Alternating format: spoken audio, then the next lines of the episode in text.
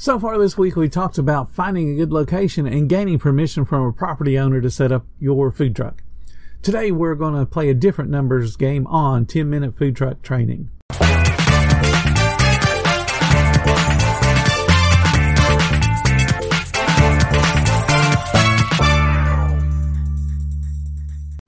Deserves the best, and there's no better place to shop for Mother's Day than Whole Foods Market. They're your destination for unbeatable savings, from premium gifts to show-stopping flowers and irresistible desserts. Start by saving 33% with Prime on all body care and candles. Then get a 15-stem bunch of tulips for just $9.99 each with Prime. Round out Mom's menu with festive rosé, irresistible berry chantilly cake, and more special treats. Come celebrate Mother's Day at Whole Foods Market. Hi, name is Bill Moore, founder of FoodTruckTraining.group, and welcome to the 10 Minute Food Truck Training Podcast. Today we're talking about why a minimum of 200 passersby is needed when you set up on a daily basis. When you look at a location site and discover it has 200 or more general public people passing by an hour, you can reasonably assume about 1 to 4% is going to purchase something on impulse just because you happen to be there and they happen to be hungry. So that means 2 up to 8 guests are impulse shopping. These impulse purchases have nothing to do with you, nothing to do with your food, and nothing to do with your marketing skills. These guests buy from you just because you're there. So if you use a $15 check average that we've talked about in other podcasts, that means you could pull 30 to $120 an hour just from you showing up. Again, that's because there's a high enough foot traffic. This is not a build it and they will come fantasy out in some remote area. Foot traffic equals impulse shopping.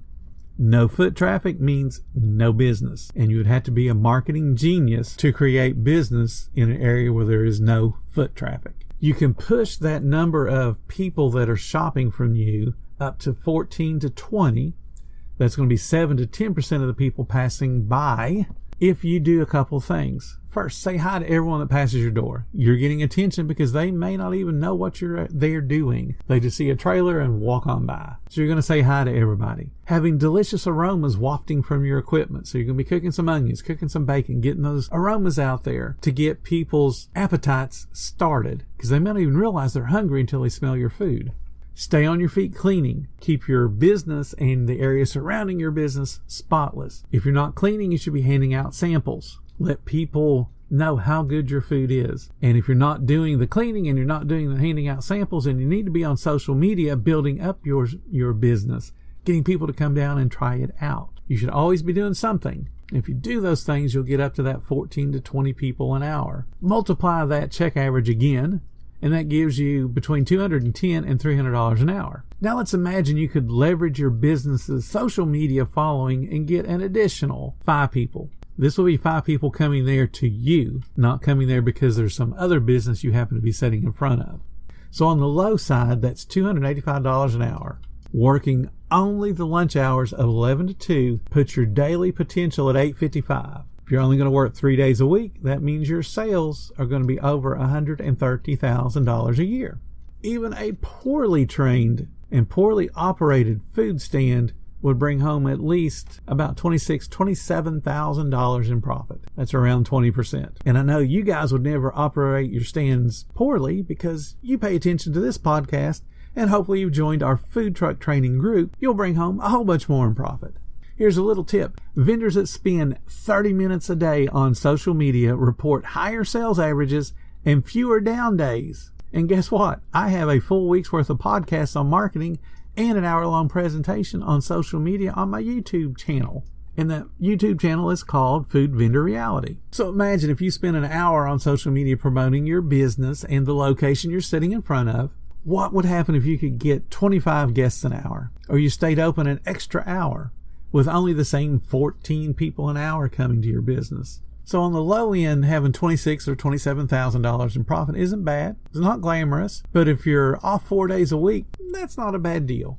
And imagine if you found another site doing the exact same sales for the other days of the week. Would that get you excited? Before you pull out a calculator and start running some numbers, I want to ground those projections in a little bit of reality. The first thing is weather. You're going to be impacted by snow and rain and heat and cold and wind. Thinking you'll be able to work three days a week is great. However, the reality is you're going to miss several days. I always plan on missing about 25% of my potential days due to weather. So if you take our three days a week adventure from 3 times 52 equals 156 potential days down to a low side of about 117 days, that'll give you an idea of what kind of sales you can realistically make. In your area, the weather may cooperate more, but I would rather project profits on the conservative side. So if I hit that 117 and I still got two or three months of the year left, then yeah, I can continue to vend and make more money. Second is your ability to move guests through the line. The fastest a single cashier with a simple menu can take orders and transact the cash or credit card is about 40 seconds an order. And just to keep things easy, I like to say one minute per order. That means at most we can only serve 60 people an hour, which is a lot of tickets. 60 times our $15 check average is $900 in sales an hour. Chances are a two to three person team will struggle with sales that high. So we've created a limitation. We can't go above a certain level.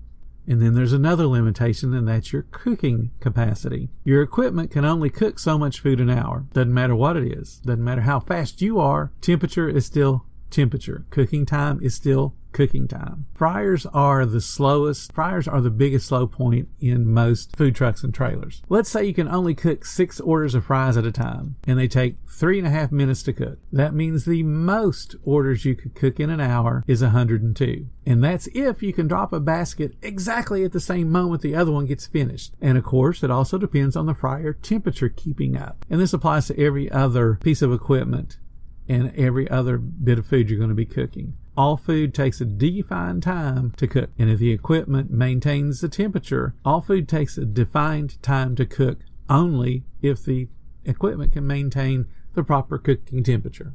So you do have some limitations on how much money you can possibly make. The fryer example keeps up with the best speed your cashier could meet, but is really running full throttle three hours a day even a reasonable assumption? I mean, let's face it, if we're working our max three hours in a row, chances are into the second and third hours, certainly we started to slow down because we just don't have the stamina and the energy to keep up that kind of pace. If you watched our YouTube video on the break even point, this is a number we can need to compare to what this location has to offer. One important aspect of the break even point was the number of guests it would take to break even.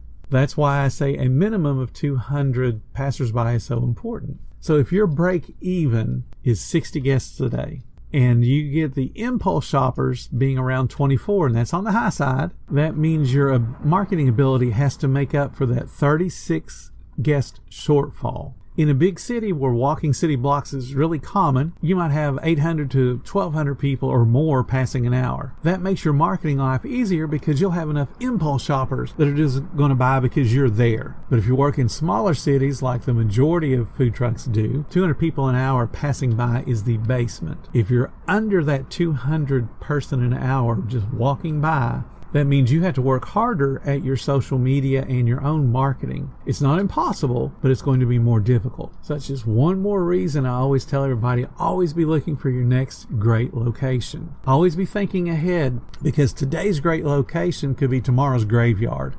All it takes is a traffic pattern change, road construction, business closure, a change in the anchor store popularity of a shopping center, and your sales get negatively affected. So you always need to be looking for that next great location. Tomorrow we're going to talk about your day on location, what you should be doing to make sure you hit your goals. If you're enjoying our chats, please consider supporting the podcast by clicking the support button. Every little bit does help. If you'd like to make a one time donation, I have a link in the description for that as well. If you need more information or just like the camaraderie of like minded positive people, join our Facebook group. It's called Food Truck Training.